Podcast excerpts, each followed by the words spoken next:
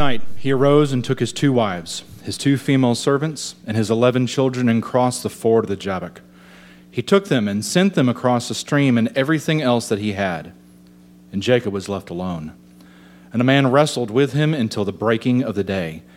When the man saw that he did not prevail against Jacob, he touched his hip socket, and Jacob's hip was put out of joint as he wrestled with him. Then he said, Let me go, for the day has broken. But Jacob said, I will not let you go unless you bless me. And he said to him, What is your name? And he said, Jacob. Then he said, Your name shall no longer be called Jacob, but Israel, for you have striven with God and with men and have prevailed.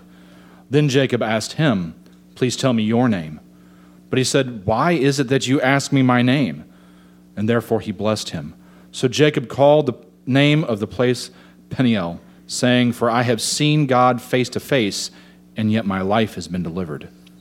The sun rose upon him as he passed Penuel, limping because of his hip. Therefore, to this day, the people of Israel do not eat the sinew of the thigh that is on the hip socket, because he touched the socket of Jacob's hip and on the sinew of the thigh. The word of the Lord.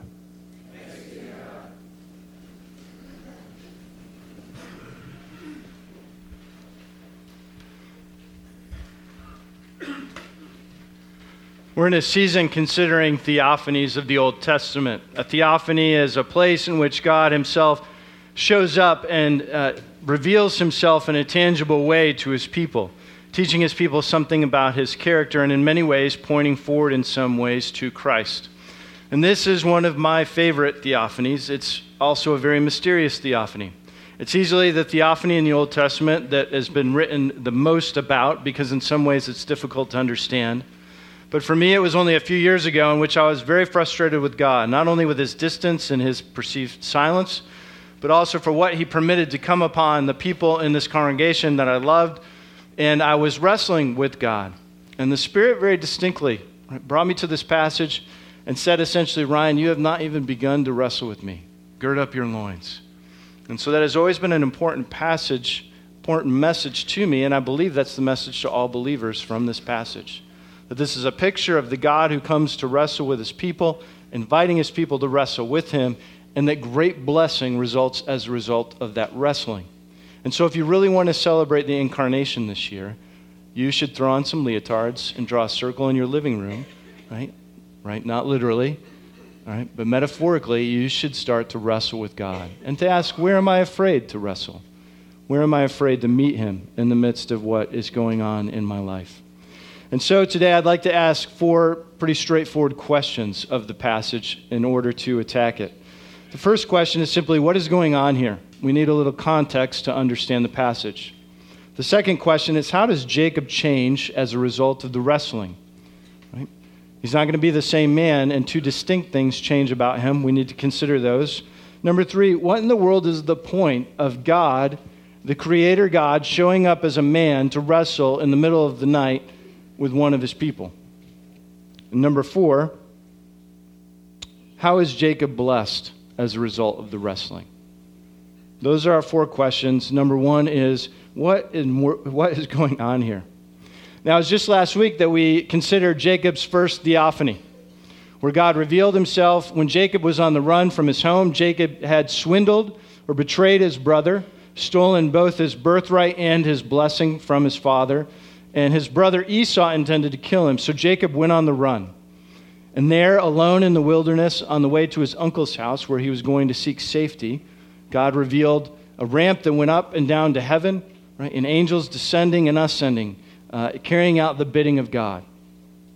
Jacob says, God, if you prove yourself to me, then I will choose you as my God and the story moves on. He arrives at his uncle Laban's house. Now, we're still working to our, the theophany we're considering today, and you need to realize that between the two theophanies, the better part of two decades passes.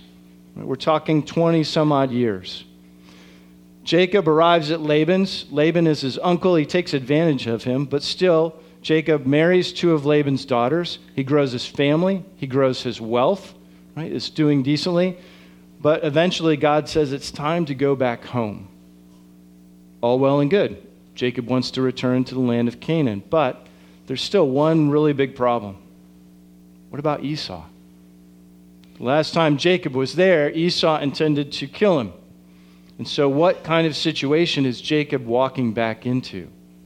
He's actually pretty nervous about it. And so, as he's marching his family toward the land of Canaan and returning home, he sends out messengers ahead of him bearing some pretty sweet gifts for Esau in order to broker peace and to test the waters. The messengers eventually come back and they tell Jacob two things. Number one, Esau is coming to meet you in person. And number two, he's coming with 400 men. At this point, scripture says that Jacob was very afraid and very distressed. He's panicked. He divides his camp into two camps so that if one is attacked, the other will survive. He crosses his camp, right, half that he's keeping with him. He crosses it across the river Jabbok and then returns alone to the other side of the river. It's not entirely clear why he does this, but it sets up him being alone for this night encounter with God. And again, we see God meeting Jacob in the midst of a place where it feels like everything has come apart where God often does his best work. Jacob is afraid and knows that he can't rely on his own strength and is in a ripe place for God to encounter him. But oddly, God shows up as a man who intends to wrestle. They're going to wrestle all night long. Not only that, but it says that the man could not prevail against Jacob. So Jacob is going to be given the uh, appearance that God cannot defeat him in a wrestling match. Now, frankly, it's an odd story. Can you imagine if one of the dads in our congregation just woke up their son in the middle of the night and said, Boy, we're going to wrestle. Let's go out into the backyard. We're going to wrestle all night long. You, know, you may not call CPS, but you're not going to let your kids play at that person's house. And then we have to be frank that this is an odd occasion going on between God and his people and have to understand, enter that oddness to, uh, to see what we're supposed to learn. So that's the context of what's happening. Jacob is again alone in the wilderness in the middle of the night, scared to death to meet Esau and the 400 men that are coming toward him, unsure if God is going to prove true on the promises that he's made to him. And so now we're ready for the second question, which is how does God how does Jacob change as a result of the wrestling? Two things definitively, objectively happened to Jacob. Did you catch them as we went through?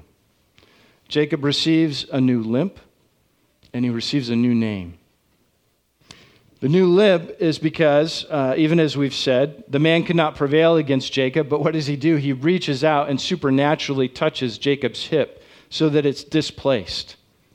Jacob will never walk normally again. It says at the end of the passage that he goes forth from Peniel with a limp right? And the people of God, Israel, avoids eating the meat of the hip socket in commemoration of this permanent affliction that Jacob receives as a result of wrestling with God. It's this touch, this limp, that is a sign of weakness and dependence upon God. That even though God is, is, is saying in not prevailing against Jacob, I will not consume you, but do not be fooled that I am unable to consume you. And every day now forward that Jacob gets up and he walks and he, and he feels that hitch in his step, he is reminded that he is completely dependent upon the grace of God who could have consumed him, but chose not. Instead, just to give him a reminder. I think the limp is true of anyone who is called to follow God. Without a limp, we would completely rely on our own resources. Whether it's the limp of sorrow given to the man of sorrows, or the limp of the thorn in the flesh given to Paul. Right? It is the limp that actually marks out marks us out as part of the people of God that he displays his strength in, wis- uh, in weakness and his wisdom in foolishness. And so, one good question I think of this passage and well of us is: Are you afraid to limp? Are you afraid to be a person of weakness? That God's grace and strength might be demonstrated through you. Now, this is particularly applicable for those of you who consider yourself to be very strong. You think you're set. You, you look at other people and you see weakness in them, and you think that your life is ordered and that you make good decisions, and uh, so on and so forth. You handle your own business, and you're very private as a result of that as well. But it's very difficult to be strong in Christ if you are being busy being strong in yourself. Is it not the very weakness that we admit and enter into in which Christ can meet us and actually communicate his strength to us? You can imagine all kinds of scenarios people who feel incredibly confident, someone in business, a man who thinks, I am one of the better businessmen around, but gets himself into a terrible situation, but is unable to admit that weakness because he is so committed to his image of strength. And in not admitting that weakness, he keeps himself from Christ. He keeps himself from wrestling with God and simply doubles down on his own strength to his ultimately his own dismay. And so a limp marks those who wrestle with God.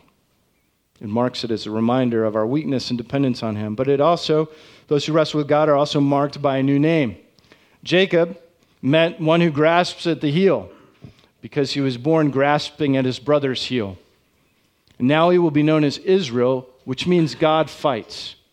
Now, this name is given both because Jacob has proven himself victorious over man and God, right, but also because in the history of Israel, it will come to connote the idea that God fights for Israel. God gives Jacob a new identity that is far bigger than anything Jacob envisioned for himself. In the same way that we are given a new identity, no longer enemies of God, but now children of God, right? sons and daughters of the king. And the question to Jacob is the same question to us Will we actually live up to our identity? Will we walk in a way that is worthy of that to which we have been called? Well, these are the two things that changed for Jacob. But now we need to back up for a minute. Yes, what is the point of this wrestling? Right? The new limp, the new name are the result of the wrestling. But what is the point of a wrestling match? What is God teaching us? Two observations need to be made here. Number one is that uh, wrestling is a pretty good metaphor for following God.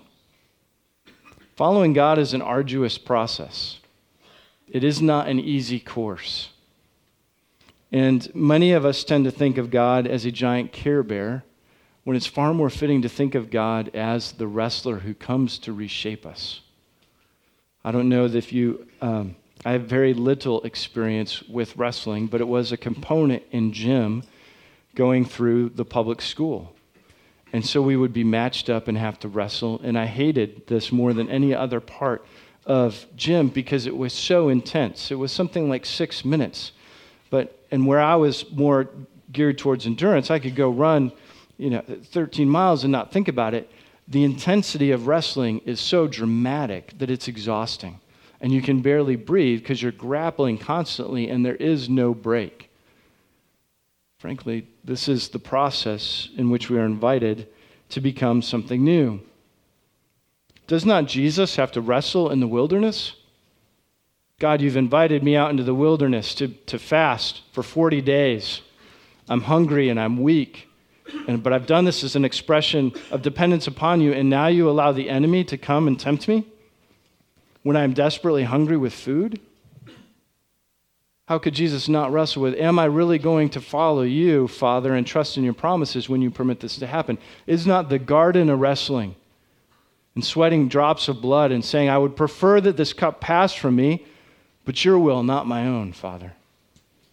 When Paul prays again and again for his thorn in the flesh to be removed, and what is God's answer to him? No.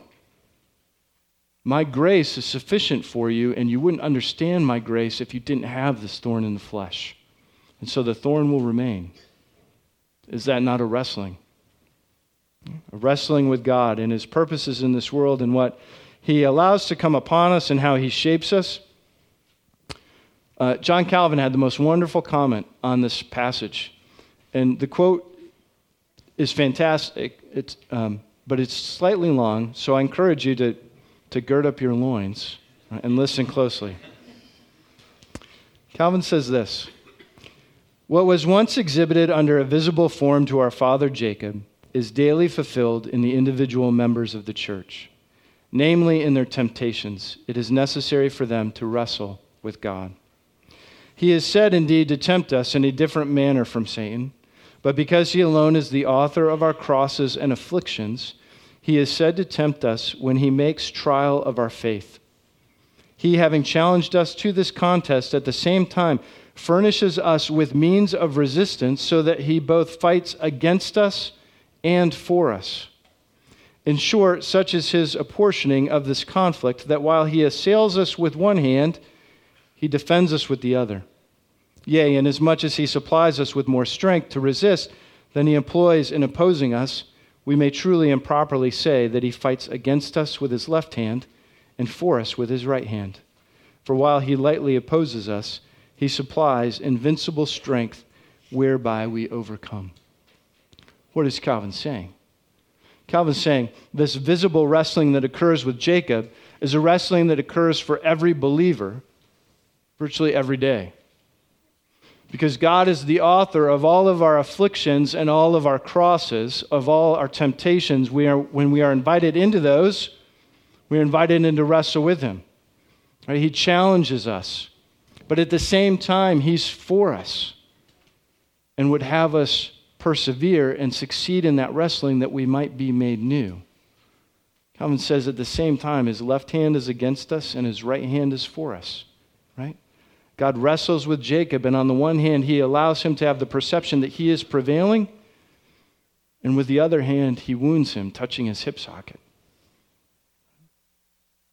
For and against at the same time, ultimately, that we might be transformed. Now, if that's a bit dense for you, I I searched for a contemporary analogy that would be more accessible to our younger audience, too, right? And what we're talking about in some ways is The Karate Kid, which is one of the most perfect illustrations because there are two movies separated by 20 years and speaks to all generations, right? Now, if you're David, uh, David, Daniel-san, right, spends a week under Mr. Miyagi, who's trusting, says, I, I, put, I put my future in your hands. I believe that you're going to lead me to a good place. And then Mr. Miyagi has him wax the cars for a week. And at the end of the week, Daniel is undone. Says, This is nonsense. I'm not learning anything. You're not giving me what you promised. I'm out of here. At which point, Mr. Miyagi, right, of course, says, uh, You know, show me what you've been doing. Oh, lo and behold, you've actually learned karate. Right? Now, this, right, an, an easy illustration, but um, just because it's Karate Kid, don't sweep it under the rug. Because this is what we're talking about this morning. That God would come to you and allow afflictions and crosses and temptations to be placed upon you, and you get so frustrated and you say, I've had enough. I'm not interested in wrestling anymore. God, why don't you just show up and give me what you intended? And then suddenly, under the right circumstance, God says, Well, show, show me what you've been doing in the midst of these afflictions. And suddenly, you don't know karate, but you know holiness. You know what it is to be sanctified. You know what it is to have stronger uh, muscles in holiness and in following after God, and are ready for something much bigger. And that is actually exactly what will, uh, will play out in the story of Jacob, as we'll see in the end. But the other thing that we need to observe about this wrestling, which is so marvelous, is that God, the living creator God, you know, uh, all the omnipotence and omnipresence uh, and omnipotency, right? We could go through all his characteristics Let's Jacob believe that he's won. What, what a remarkable humility and condescension on the behalf of God who says, I'm going to wrestle with a man and let him believe that he's taken me. Right? What father would then go to his son, right, and allow such a thing to happen? No, we're too proud. But God shows us what it looks like to actually be uh, humble and to communicate to Jacob you know, you have this, you have all these levels going on. On the one hand, it's this invitation to come and to wrestle intimately with God. And at the same time, God communicates, it's okay, it's safe, I will not consume you. Right? I could lay on top of you. This could be a place of despair, but it won't be because I will actually uh, be committed to your good in the midst of it. Your wrestling with me will result in blessing if you hang on. It's when the man wants to go as daybreak is coming and asks to be let go. And Jacob says, No, I won't let you go until you bless me. The invitation in the midst of our wrestling also to say, God, I'm not going to let go, and I'm not going to choose an alternate path. I'm going to hang on, but I'm waiting for blessing. I am expecting that to come forth. And this is the benefit of actually uh, wrestling with him. This is where we can ask the fourth question How was Jacob blessed through wrestling? In verse 30, Jacob will declare, uh, having named the place uh, Peniel, which means face of God, he says, For I have seen God face to face, and yet my life has been delivered. Now, that deliverance refers directly back to Jacob's request for deliverance, which comes before the passage that we've read. And you need to remember where Jacob is. He's terrified. He's going to meet Esau, and he thinks Esau is coming to attack him and to kill his family. But now Jacob says, I am delivered from Esau. Now, he hasn't met Esau yet. How can Jacob say that his life has been uh, delivered? He can say that because he has seen God face to face and he has wrestled with God. And there is nothing more monumental, more character shaping than wrestling with the living God. So that what seemed like an insurmountable challenge beforehand now seems quite doable. If I've wrestled face to face with God and if I've clung to him and sought to be faithful, and notice the great difference, right? Last week we saw a Jacob who says, God, if you prove yourself to me, then I will follow you and you will be my God. Now we see a Jacob some 20 years later says, I won't let go until you bless me. I'm not interested in moving forward without you. He's a completely different character. And now he goes to meet Esau. And when he gets to Esau, he's going to stop his entire family and he's going to walk to Esau alone and meet him face to face. Utter boldness, utter courage, right? no fear anymore. Why? Because he's done the much harder wrestling of knowing God intimately, right? And wrestling with him in the midst of that which comes upon him. Jacob has striven with God, and in that there's nothing that's more challenging or more rewarding and no more character shaping. This is the beauty of this theophany is that you have God feigning defeat to execute blessing. Yes, Jacob, you've gotten me in order that I will render blessing to you, and the story will go forward in the right direction. But it's just a shadow. Boys and girls, can you remember a time, another time that will come later, when God feigns defeat so that he can issue blessing? What happens on the cross? But the God would seem to be dead. That's right, defeated. Right? Come to wrestle with humanity and seeming to have surrendered. Right? All hope seems to be lost, but it is only to render blessing. That Jesus will be res- vindicated in resurrection and that we will be resurrected with him. This, my friends, is the joy of the incarnation that you are invited to wrestle with him, and not that you will be consumed, but that you will be made new. Let's pray. Our great and gracious God, grace is not even a sufficient word to describe that you would come and wrestle with us and, uh, and ultimately to hang on the cross. We praise you this day because you are the incarnate God, one of love and mercy, one of taking on human flesh and becoming man, that you might know our plight and that you might become our perfect high priest. We are grateful for your kindness to us. We marvel at your condescension and your humility and pray that we would be a people now that lays down our pride, that admits our weakness, in fact, that we would long for weakness. God, I pray that you would grant us all a limp, that you would all help us to remember that we have a new name, and in these endeavors to cling to you. Indeed, that we would not let you go until we receive your blessing. We cling to you as we come to your table and pray that you would meet us and bless us. We ask it in Christ's name. Amen.